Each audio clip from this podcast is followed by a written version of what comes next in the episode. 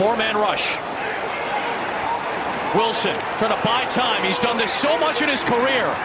He's going to launch it up there. Metcalf is down there. Tipped alive and incomplete. Giants take over with 37 seconds remaining.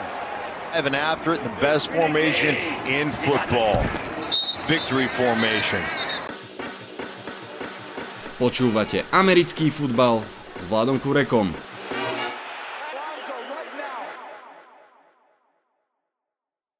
Volám sa Vlado Kurek a hlásim sa vám stále z domácej verzie štúdia 8.0.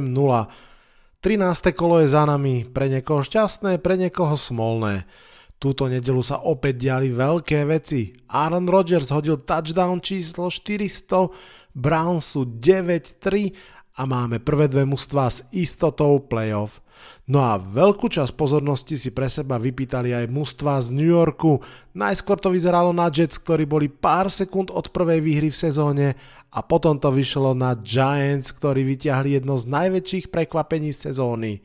A potom, deň na to, sa svetu predstavili nový Washington Football Team.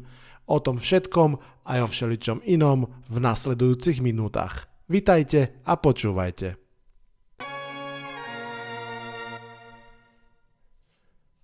Postreh číslo 1. Giants obranu treba brať vážne. Nemôžem začať nikde inde ako v Seattle v domove The 12, kde si hostujúci quarterback s číslom 12 na drese pripísal šokujúcu výhru Giants nad Seahawks. Táto výhra samozrejme nie je o Coltovi McCoyovi, ale v prvom rade o Giants obrane. Tá bola v tomto zápase naozaj, naozaj dobrá, nebojím sa povedať, playoff dobrá. Ostatne to nie je až také prekvapenie, neustále sa zlepšuje a už minimálne taký mesiac a pol podáva vynikajúce výsledky. Len boli dlho v tieni neustále omielajúceho narratívu o biednej NFC East, lenže vyhrať nad Alexom Smithom alebo nad Bengals bez, bez Joea Burova je vec jedna a dominovať a vyhrať nad budúcim Hall of Fame quarterbackom Russellom Wilsonom na jeho ihrisku v zápase, keď potreboval vyhrať, to už je vec druhá. Nepochybujem, že teraz Giants obranu už vnímajú všetci. Russell Wilson, respektíve útok Seahawks nehrali dobre, k tomu sa ešte dostanem, ale poďme ešte k tej Giants obrane. Tá udržala útok supera, ktorý dáva priemerne 30 bodov na 10 útočných bodoch. Ako to dokázala? Dominantnou hrou front 7 tá si pripísala 5 sekov, 10 quarterback hitov a Leonard Williams, Devlin Tomlinson a všetci ďalší boli doslova v hlave Russella Wilsona. Hralo sa im o to lepšie, že Wilson naozaj musel pomerne dlho držať loptu a čakať, kedy sa mu vyvinú hry, pretože Giant Secondary prekvapivo dobre prikrývala receiverov Laketa s Metcalfom. 7 prihrávok ubránených a jedna interception k tomu Metcalf aj Lockett bez touchdownov, to je naozaj veľmi slušný výsledok aj pre secondary. Osobne ma veľmi teší a to nie je pesnička iba tohto zápasu, ale celé sezóny, že podstatnú úlohu v Giants obrane hrajú nováčikovia, menej známe mená, chalánkovia, ktorí boli draftovaní v 6. v 7. kole draftu alebo vôbec. To ukazuje na dobre trénovanie a z toho mám fakt radosť. T. Crowder, ten mal sek a 7 uh, teklov, Carter Coughlin, 2 takle, jeden quarterback uh, uh, hit, Niko Lalos, ktorý vlastne len druhý zápas v živote štartuje ako hráč a hneď má za sebou už druhú získanú loptu, proste paráda. Treba však povedať, že Giants mali aj kopu šťastia, špeciálne pri tom zblokovanom pante, ktorý skončil ako safety, Veľmi, veľmi ľahko to mohol byť eh, defenzívny touchdown a úprimne neviem, či by sa Giants so svojím predsa len takým jednorozmerovým behovým útokom vedel vykopať z tej prípadnej 10-0 straty. Takto to bolo 5-0 a úplne otvorené. Ten rozdiel vlastne pár centimetrov ruky v zámedzi. Americký futbal je hra centimetrov. Ešte niekoľko zaujímavostí do vnútra Giants a pôjdeme už ďalej. Napriek tomu, že Giants vyhrali štvrtý zápas po sebe a piaty zo siedmých, jednoznačne hrajú skôr pre budúcnosť ako pre prítomnosť. Napríklad aj v tomto zápase sme boli svetkom toho, že raritne počas celého zápasu točili 7 ofenzívnych linemenov, to znamená jedného garda, jedného tekla navyše, špeciálne ten guard Shane Lemieux so svojou silou drevorubača si naozaj nachádza miesto v olajne na pozícii garda, ale nie na úkor drahého veterána Zeitlera, ako sa čakalo, ale na úkor Vila Hernandeza, ktorý bol druhokolový pik toť len v 2018. Lemieux mal dokonca viac snapov ako Matt Pert, ktorý si na pravom teklovi odkrutil v tomto zápase 15 snapov. Šokujúce je, že Wayne Gallman, The Wayne Train, bol podľa NFL Next Gen Stats najefektívnejším behačom celého 13. kola, najefektívnejším running backom celého 13. kola. Wow, fascinujúce je to aj kvôli tomu, že pri 12 zo 16 behov, bežal iba 16 krát, pri 12 zo 16 behov čelil 8 a viace, viac obrancom v boxe, to znamená, že behal do obrany, ktorá bola práve proti behu postavená a napriek tomu tento výsledok. Ja aj veľmi sa teším z tejto výhry. Čo vám budem hovoriť? Samozrejme, že je mi veľmi, veľmi ľúto, že som nedokázal nahrať spolu s Basom to predzápasové video, ale ak ste ho videli na Facebooku, dúfam, že áno, videli ste, že Bas to dal aj sám a parádne. No a ak ste nevideli a fandíte si ho, tak si ho každopádne dajte. Postreh číslo 2. Mahomes je úkaz. Na NFL.com som videl trefnú poznámku Pat Mahomes je tak individuálne skvelý a konzistentne robí tak dobré veľké veci, že človek má tendenciu to buď rovno bagatelizovať, alebo to považovať za samozrejmosť. Ani jedno z toho nie je pravda a v skutočnosti Vôbec nevieme, ako dlho toto bude trvať, preto sa z toho treba proste tešiť a užívať si to, pokiaľ sa dá. Do tejto nedele boli len 4 quarterbacki, ktorí dokázali 2 roky po sebe dať cez 3500 passing yardov, cez 25 touchdownov a mať aspoň 105 passer rating. Boli to práve Mahomes, Brady, Rodgers a Peyton Manning. No a túto nedelu sa Patrick Mahomes stal prvým quarterbackom v histórii, ktorý to dokázal 3 roky po sebe. Po toľkej chvále na úvod treba uznať, že Denver Broncos ukázali kus húževnatosti v tomto zápase. V polčase mohli byť veľmi ľahko 13-6, naozaj to bolo o tom dobrom kope v záverečnom, keby teda dobrým bol. Nakoniec boli 10-9, potom ale boli ešte aj, že 16-12 naozaj bojovali statočne, dlho, dlho nepustili Mahomesa do touchdownu, až nakoniec ho teda predsa len hodil na Kelseyho. Ten zápas sa nakoniec otočil na 19-16. Inak keď už sme pri tých veľkých veciach, tak Kelsey si v tomto zápase pripísal pokorenie tisícich yardov v tejto sezóne a to 5. rok po sebe. Žiadny iný, touch, uh, žiadny iný tight end nemal 5000 yardových sezón v svojej kariére, žiaden, a Kelsey ich mal po sebe.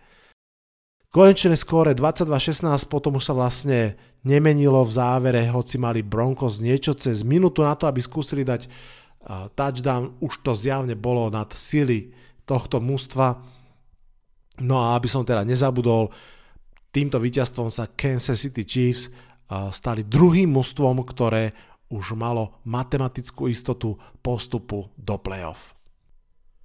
Postreh číslo 3. Browns zahrali proti Titans, ako keby boli Titans. Cleveland Browns sú 9-3, pokojne si to zopakujme, sú 9-3 a v celku pevnou nohou kráčajú do playoff. Ak budete chcieť niekomu také 10 ročie pripomenúť, čo to za šialenú sezónu ten rok 2020 bol, povedzte im, že to je tá sezóna, keď New England Patriots boli tretí v divízii a Cleveland Browns boli 9-3. Tak ako celý svet, alebo veľká časť neho, aj ja som sa fakt tešil na duel Titans-Browns a ako mnohí som predpovedal výhru Titans. V tomto sme sa vlastne zhodli aj v tom poslednom podcaste, kde som s Ježourom typoval zápasy. ten sa na rozdiel odo mňa asi aj teší, že sa pomýlil, lebo táto výhra pomohla Indianapolis Colts. Poďme si povedať, ako vznikla. Toto bol zápas dvoch veľmi podobných mustiev, od ktorých sa čakalo, že budú výborne behať a pokúsia sa pretlačiť jeden druhého. V skutočnosti to nakoniec bolo o tom, kto lepšie zahrá pass action, teda play action a čuduj sa svete, v tejto svojej elitnej disciplíne Tennessee Titans prehrali. Prečo? Pretože celkom nečakane možno sa dostavil na ihrisko Baker Mayfield vo svojej verzii 2018 a doviedol svoje mužstvo k šokujúcemu prvému polčasu 38-7. Naozaj Baker Mayfield hral ako vo svojej nováčikovskej sezóne vynikajúco. Naopak, Tennessee v tomto zápase nič nešlo, nič sa nedarilo. Obrana hrala svoj najhorší zápas, či už secondary alebo front seven, bieda na biedu. Mayfield házal často v pohodičke, takmer vôbec nemusel vtláčať loptu do tesných okien, vlastne tieto tzv. tight windows, do nich hádzali iba v 6% svojich pokusov, inak to má bežne skoro až pri 15%. Táto všetká pochvala samozrejme ide za Kevinom Stefanským, head coachom Clevelandu Browns, ktorý nadizajnoval so svojimi trénermi tónu skvelých play action hier, ktoré proste vychádzali. No a vďaka pohodlnému náskoku naozaj potom mohli Browns hrať svoju hru a vyhrať. Cleveland predstavuje zaujímavé mužstvo, nevyzerá ako taká tá neporaziteľná, nepreraziteľná stena ale pripísal si veľmi slušný výsledok. Navyše mužstvo dlhodobo oslabenie OBJ v tomto zápase myslím aj bez Denzela Warda. Toto naozaj je kvalitný výkon. Postreh číslo 4. Sean McVay to s Jaredom Goffom vie. Po minulom týždni a veľmi zlom výkone quarterbacka Rams prišiel týždeň, v ktorom si Jared Goff zastal svoje miesto a doviedol LA Rams k extrémne dôležitému víťazstvu 38-28 nad Arizonou Cardinals. Ako k tomu prišlo? Goff mal 37 presných prihrávok zo 47 pokusov, veľmi slušné percento, ale z toho len 3 presné prihrávky cestovali vzduchom ďalej ako 10 yardov za line of scrimmage. Goff hral veľmi rýchle lopty na krátke vzdialenosti, v priemere jeho šiška cestovala 2,6 yardu na, jedno hod, na jeden hod, teda 2,6 yardu cez line of scrimmage. Opäť to bolo McVayové predstavenie, to klasické smoke and screen, keď rôznymi misdirection otváral voľných hráčov pre rýchle poslanie lopty a spoliehal sa na ich slušné yards after catch. Samozrejme, do vývoja zápasu mali čo povedať a aj povedali obrancovia z LA. Rams doslova zrámovali plány Kylera Maryho na útok, keď v priemere si uh, pripísal len 3,7 yardu na hru a to vrátane aj 59 yardového touchdownu na Dana Arnolda. Cardinals Olajna, hoci so slušným renomé sa v tomto zápase nedokázala vyrovnať s tlakom Arona Donalda a spol, no a receivery Arizony boli úplne vymazaní z hry. Jalen Ramsey, spomente si, predčasom naozaj slušne zakryl Dicka Metcalfa, no a v tomto zápase takisto dominantne ustrážil DeAndre Hopkinsa, v súbojoch, keď on stal pri ňom, získal DeAndre Hopkins iba 36 yardov za celý zápas, inak celkovo 52 a celý pasový útok Cardinals iba 173 yardov, to je slabota. Ono, ten zápas Rams proti Cardinals bol aj súboj dvoch draftových jednotiek na uh, pozícii quarterbacka Goff versus Kyler Mary. Bol to aj zápas dvoch ofenzívne orientovaných trénerov ale hlavne aj zápas dvoch mužstiev v inom štádiu zloženia.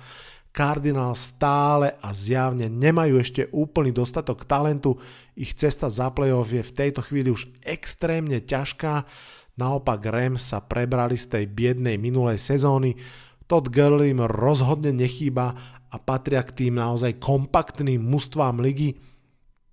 Vlastne ich jedinou slabinou je, povedzme tak, že priemerný quarterback, a to môže byť veľký problém, ale aj nemusí.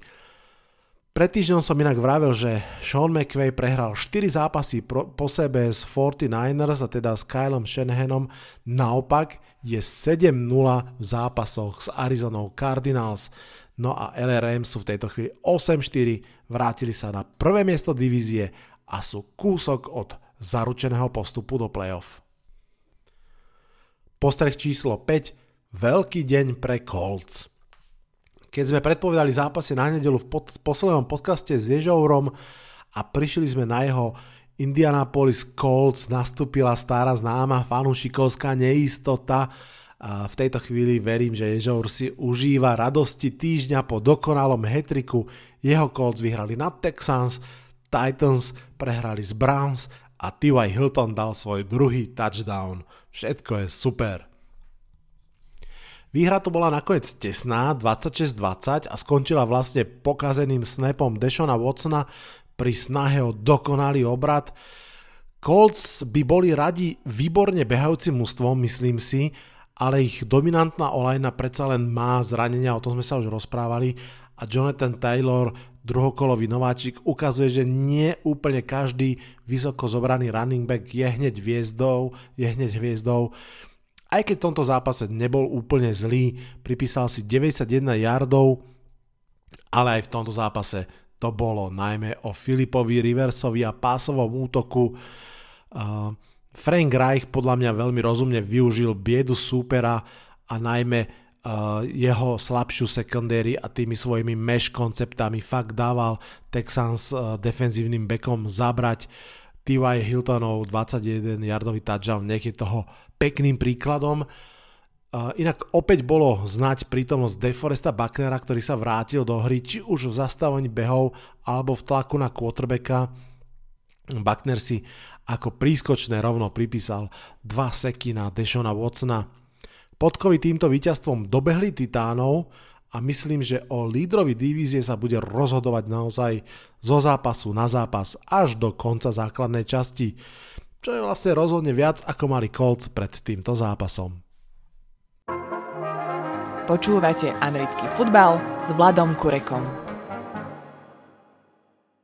Postreh číslo 6. Keď hrajú Patriots proti quarterback nováčikovi, vsádzam na Beličika – keď som dával klasické euričko na nedelu, tak som si všimol jednu vec, že LA Chargers sú v našej stávkovej kancelárii favoritmi proti New England Patriots a to sa mi teda nezdalo vzhľadom na to, že Bill Belichick je 25 v zápasoch s Greenhornami pod centrom, mi prišlo celkom e, slušné použiť ten kurz 2,2 myslím to bolo, tak som si rovno ako solo zápas sadil 20 eur len tak z plezíru na tento zápas. No a ako už dobre viete, Bill je 21,5 v súboji s nováčikmi a ja mám peňažky, ktoré môžem prehrávať v ďalšej sezóne. Tento, nazvime to, vitaj v NFL zápas pre Justina Herberta a spol bol desivý. Pritom Patriots obrana patrí k tým najslabším v lige, čo sa týka talentu, ktorý má na ihrisku, ale v tomto zápase proste dominovala, pripísala si 11 quarterback hitov, 9 ubránených prihrávok, 2 interception, proste paráda. Naopak, Chargers ofenzíva bledne ako ich dresy na slnku. V prvých 9 zápasoch mal Herbert skvelých 70% skompletovaných prihrávok, v posledných troch to má len 62% prihrávok, to je rozdiel medzi vynikajúcim a priemerným quarterbackom, no ale viete, keď krivka nováčika nejde hore, ale stagnuje, prípadne ide dole, je čas pýtať sa, čo s tým robia tréneri a hoci je podľa mňa takmer 100% isté, že Lin vydrží do konca sezóny. Myslím si, že čo sa bude diať potom je veľmi, veľmi otvorené. Ja som mal úplnú istotu v tomto zápase práve kvôli tomu, že ten rozdiel trénerskej kvality je podľa mňa zjavný a to zase žiadny klub nechce. Fanúšikovia Chargers, prepáčte, že to zase vyťahujem, musím. Special Team Unit tohto klubu patrí k najhorším, nie v tomto roku, ale dlhé, dlhé roky. Videl som jeden tweet, kde uh, ukazovali DVOA Chargers special teamu a jeho percento a je najhoršie od roku 1985. Takto dlhé obdobie bolo treba na to, aby niekto hral horšie ako special team LA Chargers. V tomto zápase jedna perička za všetkých a už, už nebudem jatriť rany. Chargers special team 4 krát príjmal punt supera, áno. A Všetci asi vieme, že na ihrisku za každých okolností máte mať 11 hráčov. Keď príjmali prvý pán supera Chargers, mali na ihrisku 11 hráčov. Dobrý začiatok. Pri ďalšom pante mali na ihrisku iba 10 hráčov. Pri treťom pante mali na ihrisku 12 hráčov, čiže asi kompenzovali toho jedného chýbajúceho predtým. No a pri štvrtom pante mali na ihrisku zase 10 hráčov proste k tomu ťažko niečo povedať. Cam Newton mal iba 100 yardov nahádzaných v tomto zápase a vyhrali 45-0. Prosím vás.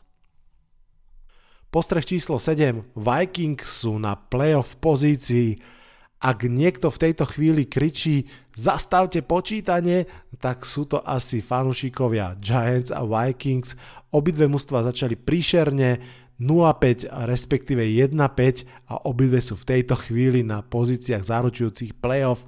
Špeciálne Vikings sú po sú vlastne 6-6, sú číslo 7 v playoff, keďže majú tiebreaker z Cardinals a treba povedať, že potom bajviku naozaj hrajú výborne, respektíve vyhrávajú a väčšinou hrajú aj veľmi dobre.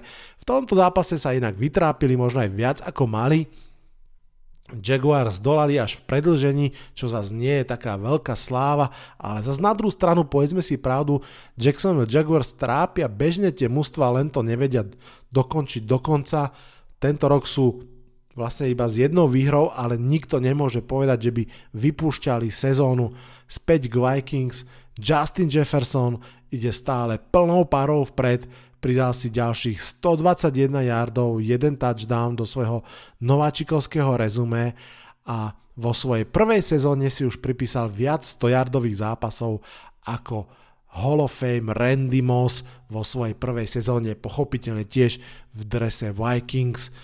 Pravda, obrad v zápase, pretože áno, Vikings museli tento zápas v druhom polčase otáčať, bol postavený na Delvinovi Kúkovi, ktorý k iba 21 yardom v prvom polčase pripísal 99 v druhom, no a žiadne prekvapenie paralelne s tým aj Kirk Cousins z 83 passing yardov v prvom polčase narastol na 305 celkovo. Tak to funguje proste. Pri pohľade na rozpis zápasov to z Vikings stále vypadá nechcem povedať, že veľmi bledo, ale budú to mať proste ťažké Čakajú ich napríklad Tampa Bay a New Orleans, ale ak sa náhodou aj nedostanú nakoniec do playoff, rozhodne im patrí celkom si myslím dobrá budúcnosť, rozhodne patria k mústvám, ktoré podľa mňa minimálne 8-8 majú plne v svojich sílach a hlavne môžu byť spokojní s tým, ktorým smerom sa to ich mústvo vyvíja. Postreh číslo 8. Saints idú do neba trošku nadnesené, ja viem, ale faktom je, že New Orleans Saints si ako vôbec prvé mužstvo zabezpečili aj tohtoročnú playoff a to víťazstvom nad Falcons 21-16. Ak ste počúvali poslednú predpoveď na nedelu, viete, že s Ježourom sme obidvaja vetrili prekvapenie v tomto zápase, ale vetrili sme márne. Bolo to v celku jasné od začiatku do konca, hoci na body pomerne tesné. Najdôležitejším poznatkom je, že Tyson Hill sa dostáva z toho nemastného neslaného výkonu pred týždňom a vo svojom treťom zápase zahral svoj najlepší zápas ako starting quarterback. Um, hodil si pekný touchdown, bol výborný v kritických tretích downov.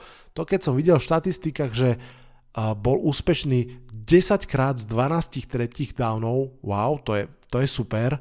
Uh, celkovo vlastne presne hodil 27 krát z 37 pokusov pre 232 yardov a 2 touchdowny, pridal k tomu 83 yardov po zemi, slušný, slušný výkon. Falcons sa v zápase tak nejak držali a dotierali na tú výbornú Saints defenzívu, ale vždy, keď bolo treba, tak sa aj trošku trápili. Napríklad hneď na začiatku zápasu, keď išli dvakrát po sebe 3 a von. No a najmä, najmä nedokázali z field goalov urobiť touchdowny.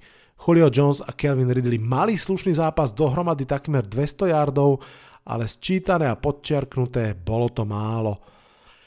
Výhra Saints v kombinácii s prehrou Chicago znamená istotu playoff pre New Orleans a musím povedať, že je to zaujímavé, že vlastne je taká paralela s minulou sezónou, keď Teddy Bridgewater zastúpil Drew Brisa na 5 zápasov, ak, si, ak sa nemýlim, a Saints nestratili dých, nestratili ho ani teraz, pravda, trošku musia zadržiavať dých pri otázke, či sa Drew Brees dostane zo svojich polamaných rebier včas na playoff, ak áno, tak toto je veľmi, veľmi silné mužstvo, určite top 3 celej ligy a bude zaujímavé ho sledovať. Postreh číslo 9. Aaron Rodgers for MVP. Po 13. kole môžeme smelo predpokladať, že Russell Wilson odstúpil z MVP pretekov, odprevadili ho Giants, čo je vzhľadom na jeho fantastický štart škoda, No a v tejto chvíli je to už iba súboj dvoch pištolníkov Petrika Mahomesa a Aarona Rodgersa.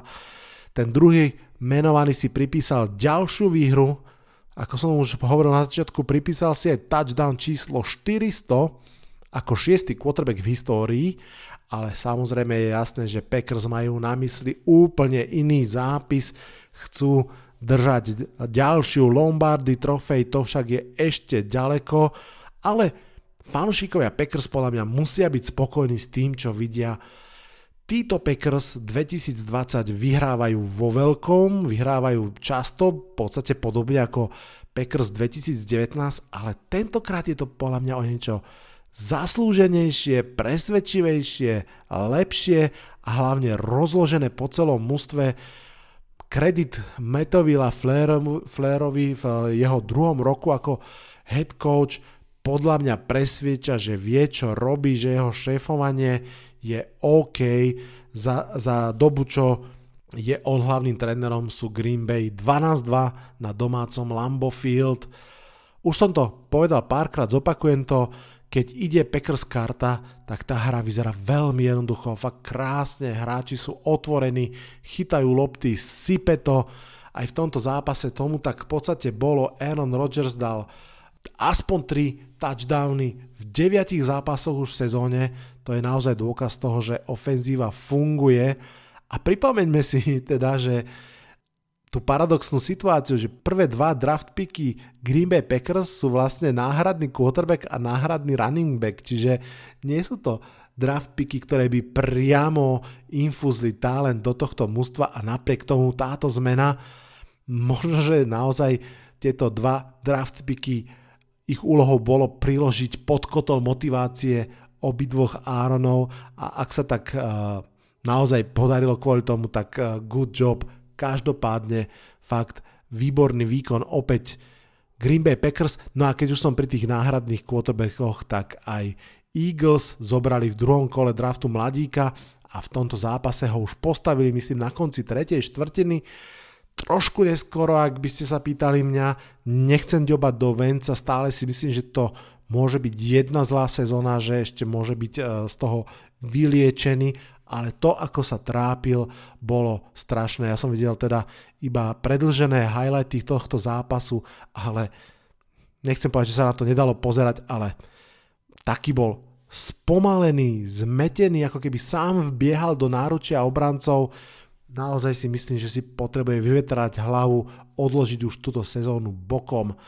Uh, je vysoko pravdepodobne, že, podľa mňa, že Jalen Hurts nastúpi aj v ďalšom zápase ako starter. Podľa mňa by to nebolo zlé rozhodnutie. Vôbec to nemusí znamenať koniec Carsona Wenca, ako všetci teraz začajú, začínajú hovoriť, že veľký súboj quarterbackov o Filadelfii, kontroverzia a tak, a tak ďalej.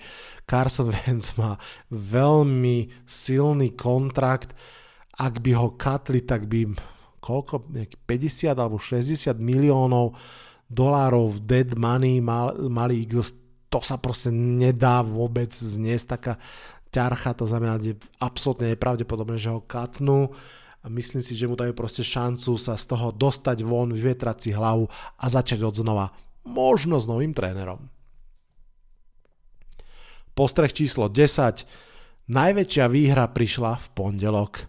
Slogan Monday Night Football eh, roky znel v eh, umeleckom preklade Všetko to vrcholí pondelkom a tento týždeň to naozaj bola pravda. Washington Football Team vyhrali nad dovtedy neporazenými Pittsburgh Steelers 23-17 napriek tomu, že do zápasu vstúpili 0-14. Toto bol veľký výkon, ktorý vznikal v tom zápase postupne tak ako sa aj v sezóne postupne mení Washington pod vedením Rona Riveru, kvalitná obrana, ktorá už nie je iba o tých 4-5 pázrašeroch, ale naozaj celý kvalitný unit, ktorý dokáže udržať a poslať superov útok von z ihriska bez bodov.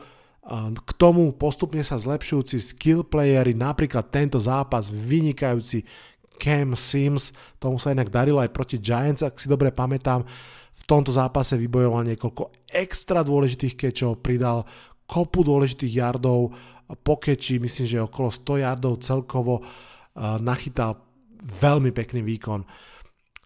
Viete čo, ja, ja nie som prekvapený, že Steelers eventuálne prehrali. Myslím si, že ísť bez prehry celú ligu je v NFL nadľudsky náročné a nielen ako keby športovo, ale podľa mňa to je strašné psychické bremeno. Mne fakt posledné týždne prišli oceliari ako Frodo v polovici cesty k hore osudu, vyčerpaní, unavení, opustení. Najvyššie pripomeňme si, že hrali tuším tretí zápas za, za necelé dva týždne, alebo teda za 10 dní, že mali rozhádzaný rozpis, neplánovaný bajvík už na začiatku sezóny, proste títo Steelers boli právom unavení a ešte v tomto zápase narazila kosa na kameň. Čo ma viac prekvapuje je, ako im odišli be- behy, nehral Conor a odrazu to proste nešlo. 21 nabehaných yardov za celý zápas je žalostne málo, teda nie, že by superovi 44 yardov bolo zázračne veľa, áno, obidve defenzívy vedia zastaviť behy, vedia hrať výborne a položiť to bremeno zápasu na plecia superového quarterbacka. Nuž, ale aj tak. K oceliarom ešte dve vety. Receivery mali už druhý zápas po sebe fakt deravé ruky, 6 dropov je veľa, to naozaj Rotisbergerovi nijak nepomohlo. A tá druhá a pripomienka je, že naozaj ja osobne som teda ďaleko od toho, že by som riešil Pittsburgh ako upadajúce mužstvo. Stále sú to number one seed, podľa mňa stále to bude veľmi ťažký super v playoff, nech stretnú kohokoľvek, fakt by som ich neodpisoval ani sekundu. Washington, ten bol odpisovaný celú sezónu, ale prešiel si kus cesty a podľa mňa tá cesta je hodná pozornosti. Ron Rivera sa ukázal ako človek, ktorý vie upokojiť rozkolisanú loď a nasmerovať ju do prístavu pod jeho manažerským aj trenerským výkonom. Fakt to mužstvo rastie Pamätáte si niekto ešte tú jeho agresívnu two-point conversion proti Giants, ktorá mu nevyšla? Už ani veľmi nie, že? Dôkaz je, že aj keď to vtedy nevyšlo, jeho mužstvo pochopilo, čo od, od nich chce a šlape, šlape, šlape. Dokonca sa dá povedať, že tou, tou agresívnou hrou vlastne paradoxne naštartoval aj Giants, aj football team a to sa tak často nevidí. Ešte to budú aj v NFC East zaujímavé preteky do playoff. Toľko zápasy 13. kola, verte tomu, že sa toho udialo ešte kus viac. Lions vyhrali v posledných sekundách, Jets prehrali v posledných sekundách, ale udržali si prvé miesto v drafte a prepustili trénera. Buffalo zahralo ďalší veľmi dobrý zápas a ešte kopa, kopa veci, proste paráda. 14. kolo už klope na dvere, v predpovedi na nedelu bude mať ďalšieho super hostia, je ním Ondra Horák, komentátor NFL zápasov fanúšik Patriots, no, nikto nie je dokonalý, že? Verím, že to bude super diel, do toho dnešného sa už naozaj nič viac nezmestí, odhlasujem sa z tohto podcastu, buďte zdraví, dávajte na seba pred Vianocami naozaj extra pozor. Čaute, čaute.